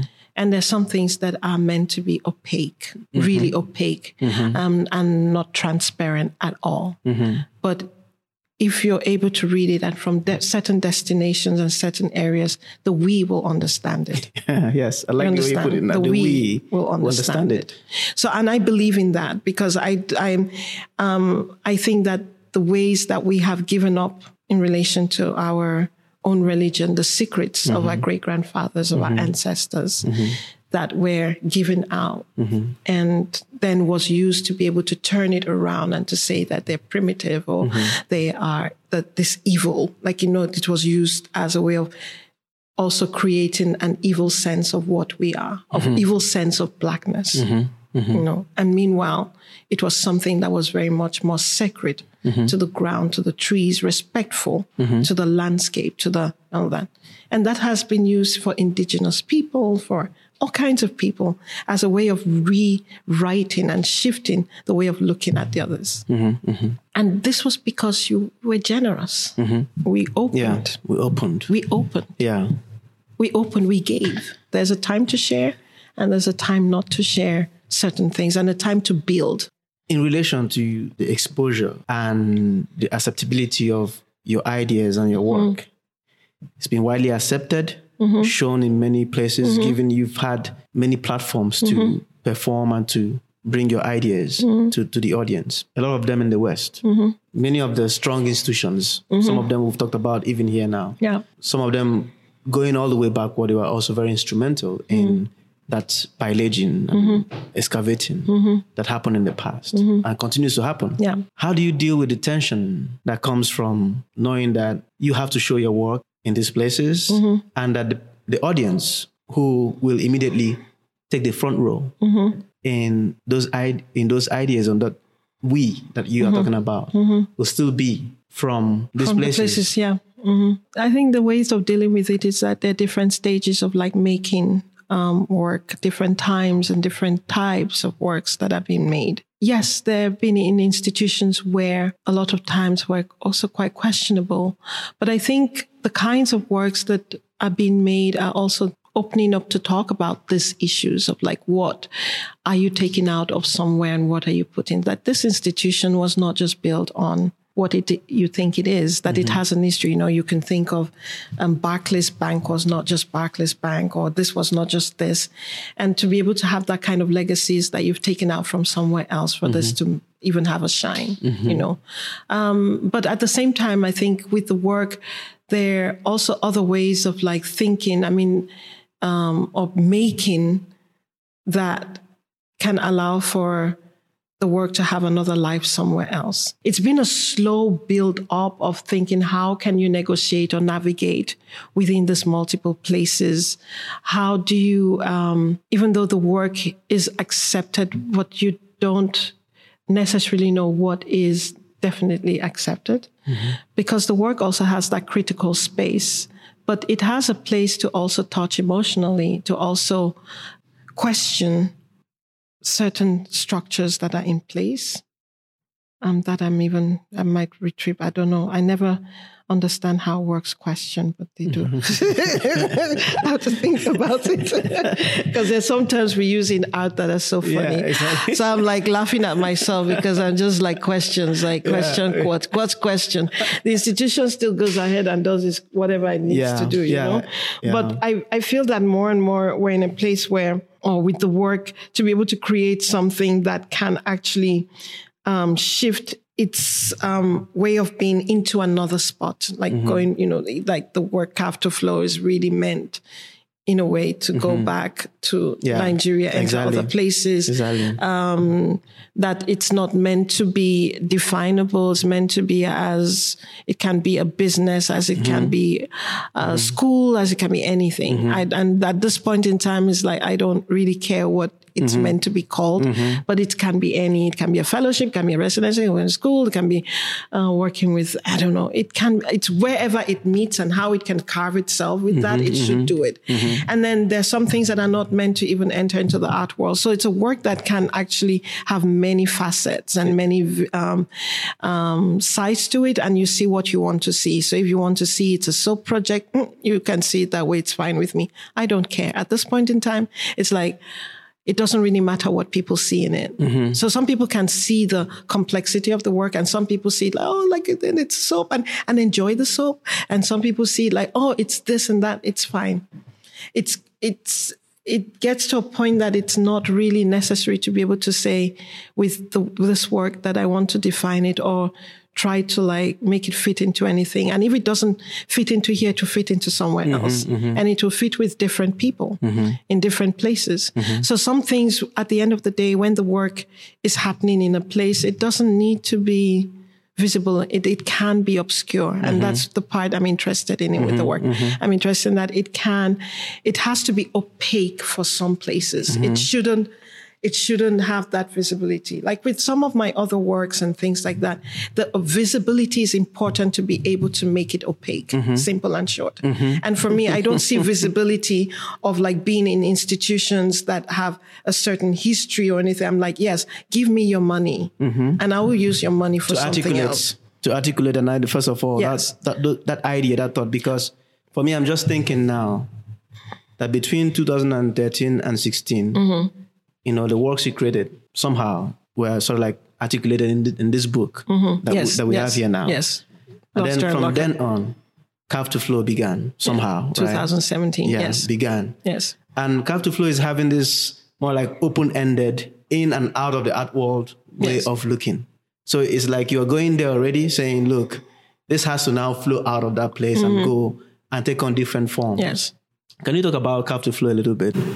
In 2001, I think that was very important. When I left, I was finishing from Beaux-Arts in Paris, and that's when I did the first solo exhibition in Houston, in Houston yeah. at Project Row Houses with mm-hmm. Rick Lowe, mm-hmm. right? And I remember when I went to Project Row Houses and I met Rick Lowe. And at that point in time, he was at Harvard working with Rem Koolhaas and trying to, trying to build the Rice House. Mm-hmm. So they had this row houses that were there from the 30s and which was linked with a certain kind of history, which was history of black violence. And that was like, wow. And he was telling me, yeah, because a lot of these houses were a lot where the workers would come back and the frustration that they got from working in the fields and other places, they would come back and take it out on their wives and on their kids, and there was, uh, and then they would drink, and you know, and so these row houses were known as something that was negative connotation. But what did Rick do? He bought all these row houses and found people that put money into it. He made them as art spaces, spaces for women that single mothers, educational structures in Third Ward in Houston. And these houses were not equipped to go with the kind of new technologies. It was very rudimentary, you know, the porch, da, da. And so he started thinking of how can I build a structure that will incorporate the modern day life and allow for still keep the identity and the essence of these houses, but build something that mm-hmm. goes beyond that. Mm-hmm. And so for me, it was an eye opener. And that was in 2001 to wow. see that there's something that this is someone, because he told me, I do paintings. I was in this neighborhood that, you know, like who would think of black neighborhoods, whatever. So there was like the drug seller, all the, the stereotypes. So mm-hmm. he was making drawings at the beginning that mm-hmm. was talking about his neighborhood. Then he would sell it in in galleries that were bought by white owners. And they were like, oh my God, you know, it's so great that you're, oh, you're from this neighborhood. Oh my God. And then you continue talking about the violence of that neighborhood because that's what is people buy? Mm-hmm. And he was like, but I want to talk about the great guy that I played domino with. Yeah. I want to talk yeah. about this and I can't, I'm, I'm the, so yeah, he got, because you're stuck in the narrative. You're stuck in that narrative. And that one suffers. Yes. So that narrative you put aside and you put the narrative that seems to be like, that is what will sell. Mm-hmm. And so we were talking about this and he was like, and I, I got so tired because I'll come back to my neighborhood and I'll see that nothing changes. Nothing is happening. Mm-hmm. And so he started thinking like, I have to do something that changes my neighborhood.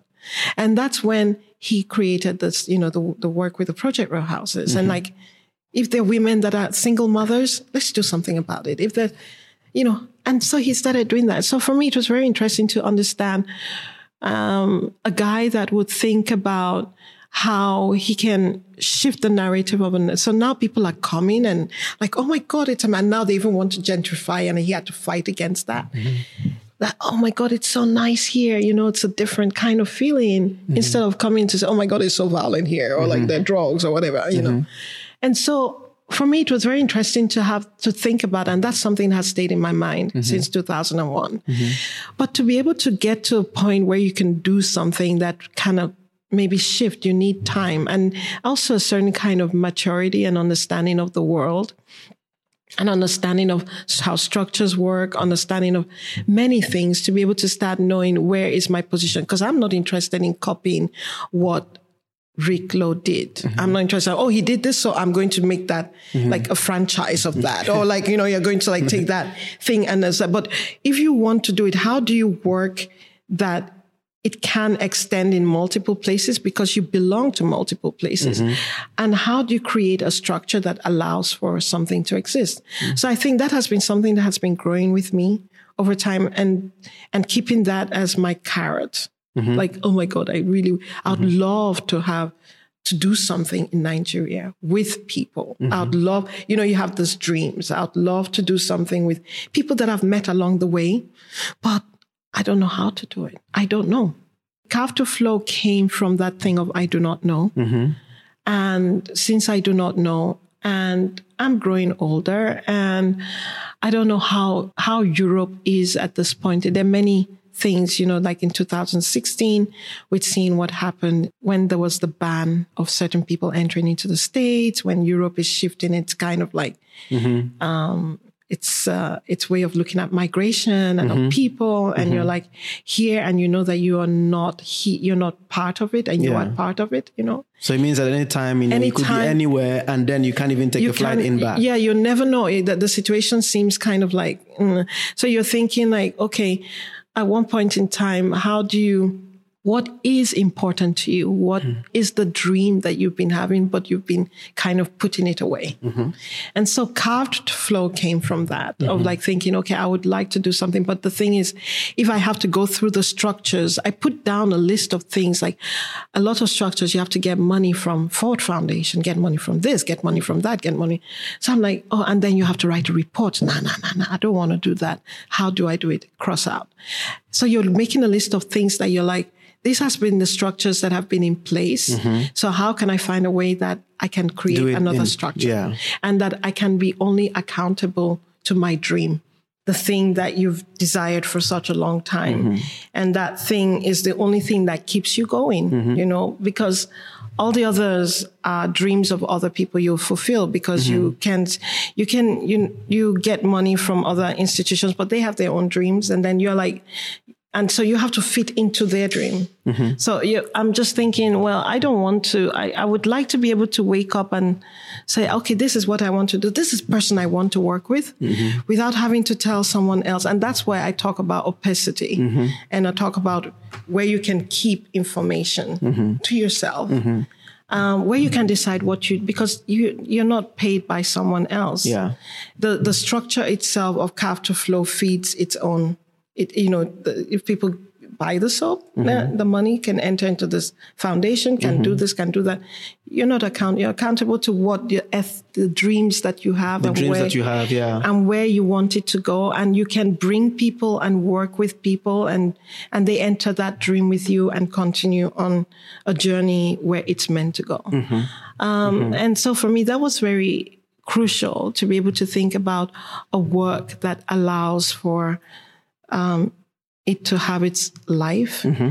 and can hide when it needs to, can be open, can can morph. It, mm-hmm. you, you, should morph because mm-hmm. yeah, it should be like a little virus that mm-hmm. can evolve mm-hmm. in in many ways, and um, and most importantly, this aspect that you should have, you know, the liberty to just do it and do it the way for it to follow. follow you yes. know, you have to flow. Yes, it has to flow on its own way. On its own you know, way. You know, yeah.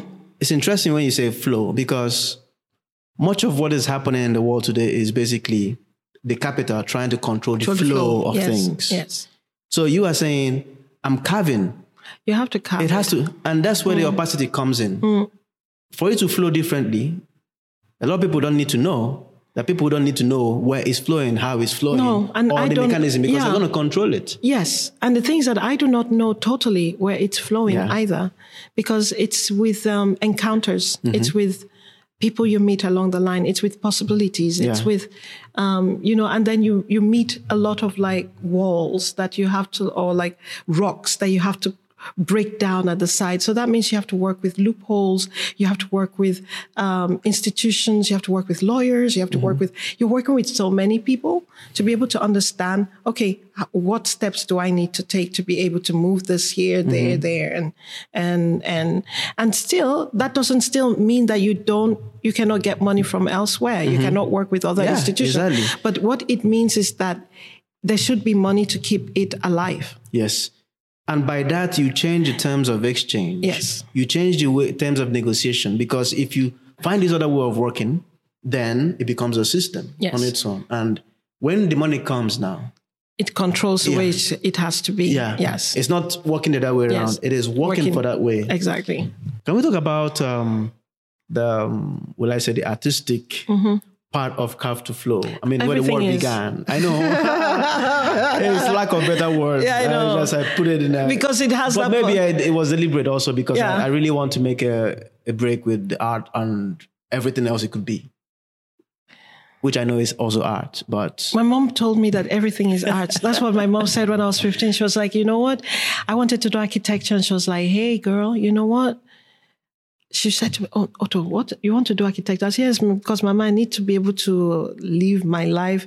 We, I don't see any artist that is making anything mm-hmm. that is, that was in Nigeria. My mom said, you know what? You just have to do what you want to do. Mm-hmm. First, be passionate about it. And then she said, I see, I've dreamt of you in colors. That's what my mom said. I had a dream and my dream I had of you was in colors. And she said, you can do anything in art. You can do science, everything in art. So if you want to do architecture, you can do it in art. You will be more freer in art than doing an architect. I can't see you being an architect because it's so rigid. so once my mother said that, I went to Ife.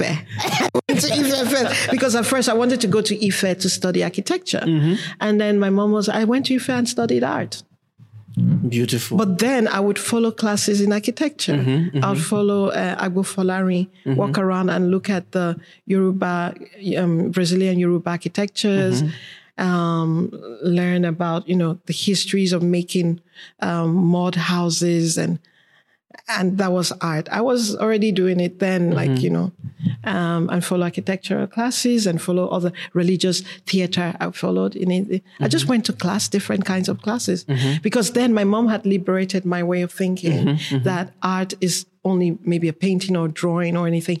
But she said, art is everything. It's, it's, it englobes, it just swallows everything. So since that, and that was at the age of 15. So since that, I knew that there was none. So when someone says, I'm, you should choose, because I remember in the Beaux-Arts, when I got, they refused to give me my diploma and they said I had to make a choice. And the choice was either I choose to do art that was from Europe, European way of life, was making art, or I go back to my country and, and do art the way we do it. And I said to them, I'm sorry, it's not for you to define what art is. Art is, it's meant to evolve. It's meant to em- envelope many things. Mm-hmm. And for me, it was really a shocking thing to hear from a jury that tells you what art that, you know, to limit it to that mm-hmm. restricted way of seeing it. And I asked, do you know, do you know writers from my, do you know this? They're like, we don't know. So I said, why? I know your writers. I can talk about Hegel. I can talk about Yeah. Kant. Mm-hmm. I can talk about Aristotle or Deleuze, Guattari. Who do you know from my continent? Do you know mm-hmm. anybody? No, you don't. So how can you only define that art should be from when we have our own philosophies of like, looking at things from a different perspective. So if I merge different kinds of philosophies and different ways of like looking, maybe you're not yet in that position to understand the merge of worlds and understanding. So you cannot tell me what my work should be. Yeah. Whoa. yeah. By the way, in the way of collaborating and working, mm. tell you something interesting. I grew up in a soap factory. Mm. My dad was making soap all through. So I, in fact, our house is a factory. So you have this big mold where soap is melted hmm. from soap to cream, from cream to candles. Yeah. And then what's interesting is that at some point, because he wanted to have specific specific molds and machines, he started building them. So he will make his own machines. Hmm. And today, my dad lives in Uyo. Oh, seriously? Yes. I have to meet your dad. Yes. He knows oh God. everything about soap, everything about soap, everything about cosmetics, and he knows how to make the machines to make them. Seriously? How does your dad now? He's 66. And he's in Uyo. Where in Uyo? Do you know what part of Uyo? Your city or your Yes, town itself? Your town itself, Aye. as we speak. Seriously? Yes. Oh my God. Okay, then we have So to. everything you need for It's that in Uyo? Is in Uyo. I know. oh wow. Wow. Okay. Yeah, Yeah. I'm super interested. Yeah. Yeah. Totally. Yeah, he would. You would have you have conversation with him, whatever you want to, you know. But experimenting, there are some things that you can, you know. Yeah, there's some bring, things I some want things to- you want to do, Yes. but he will know the, the basic and, uh, you know, how to go about. What kind of of process? Was it a hot process or cold process? He Hot. Hot process. So, okay. Yeah, I remember like huge, Huge. Like industrial, like wow industrial. Yeah. What and what kind of soap was it? Do you know? Like It was the you know the soap for the um for bathing bathing, bathing soap, or soap. the washing soap, and, Okay. and then we had all the cutters as well. this So like I, I was part of that as but well. what happened you to all the machineries? um went away because he stopped making the soaps and then he, he transitioned to to candles and then he made candles for a long time and then stopped candle. Now now he's making the machines. Now that's what he does.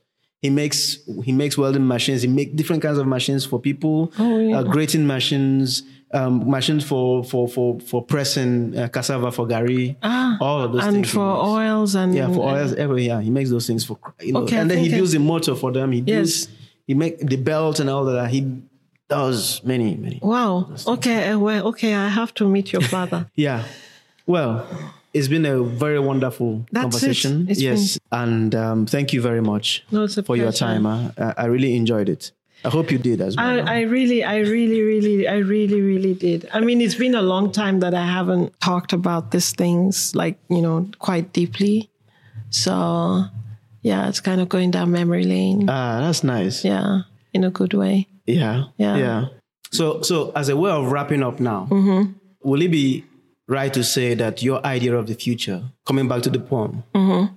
is to look at these other things, you know, that has been not been looked at, the other things that could be um, valued as a way of moving forward. It's not focusing so much on what is there. Let us look at all the spaces that's been created by the absence. A way of looking at it is could be a way of looking at the absences. I think we will look more and more, and even here in the West, we would look more and more at the absences because the weather, the climate will force us to. It's not us because we think that everything is eternal. But the way things are going, like when you realize that in a place that could produce olive oil cannot anymore, or in a place that you could make uh, champagne. The mm-hmm. climate has changed. Your trees, then you have maybe other things that are, or you know, wine, other things that are coming in affecting the trees, and the technology is not fast enough to like. Then you would have to look at because that is a way of thinking of absences. Mm-hmm. That once you things cannot be regenerated at the speed, at the rate, then what do you do? How do you rethink where you are? How do you start looking at things that are losing their economical values because they can't be. I think that is a way of like looking and thinking when we'll have more rain in places that normally should not have rain that mm-hmm. much, or when it will be extremely cold when for a longer period or too much heat. Or the Da-da-da. Amazon burning. Oh, the, yeah, many of the Amazon burning, or yes, I mean, then, but the problem is also to see that there are also institutions and also structures that are thinking of that. Mm-hmm. So it's like, as commons, how are we thinking? Then we have like as um, Big big, institutions. big uh, companies and how to and- capitalize on that, how to make yeah, because extract capital all, from that. Yeah, because they, everyone is thinking of how to extract capital in Yeah. one way or the other. Yeah. But some people have the funds and have the money to be able to extract even faster and mm-hmm. and have the ways of like having Mm-hmm. and co-opt and co-op spaces Exactly. that are doing it Are doing- for yes. the betterment of the world. Yes. They co-opt They by, co-opt them like you, and then they make themselves greener, make themselves look better. So it's like even we as beings, do we? How much do we want to put into that? um, and how can we find ways in which we can do things, but we don't have to. I think that we, we a lot of the spaces or structures that are trying to do things that shift. It's a very dual thing, and that's why I talk about the, the sword that has these two edges because you want people to know about how to take care of this and that. So you go put social media, da, Yeah. da, da, but at the same time you have corporations Who- that are going come. down through that and looking Yeah. and sifting through and taking and will take those ideas. So you, you're trying to reach a community, but you also have another one that is going in that you feel that there is no place of it's very hard it's either you you you kind of keep it within a group of people Mm-hmm. that it doesn't go out or but once it goes out it's also recuperated Yeah. because that's what it does Yeah. so it's a very that's what I was talking about the the in between spaces, Yeah. and I'm interested in that because how much do you give out? How much do you put? How much are you um, um, putting aside? But maybe you, one has to put aside to be able to grow. Mm-hmm. It's like a tree. You you mm-hmm. you plant it. You're not going to be like, oh, the tree's here now, and like uh, the tree needs to grow. Mm-hmm. And while it needs to grow, it needs the shade. Mm-hmm. It needs the light. It needs feeding. It needs, mm-hmm. but it's not like already like putting out tentacles. Mm-hmm. It's it's a slow Yeah. process. Until it really Until connects with other And then when in a rhizomic yeah, way. Yeah. and meanwhile it's connected with others in a rhizomic way because it has its roots, which is hidden under the ground. So it's doing a job that we do not see. The mushrooms are coming out. You see other things growing around it because it's an energy and it's the eh, the electrical structure. You know, it's like it's bubbling underneath, mm-hmm. but we do not see it. Mm-hmm.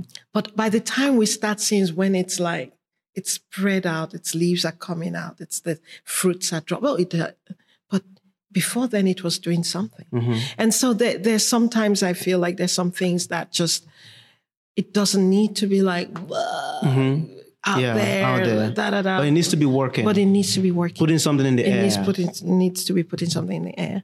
It needs to be doing something that allows for a regeneration, allows for um, a repair. It, arou- it allows for um, a- a time to breathe. That it should look like it's dormant, but it's not. It should. There should be time for a kind of fake dormancy. Seriously. yes. Fake dormancy. Yeah. But at the same time, you could it could be like this, but what it's actually doing, it's you don't know. Sometimes the visibility isn't there to help f- to render opaque. Mm-hmm. Visibility is there to help to render opaque. Opaque. Beautiful. Thank you so much. It's a pleasure. Thank you for inviting. Yes.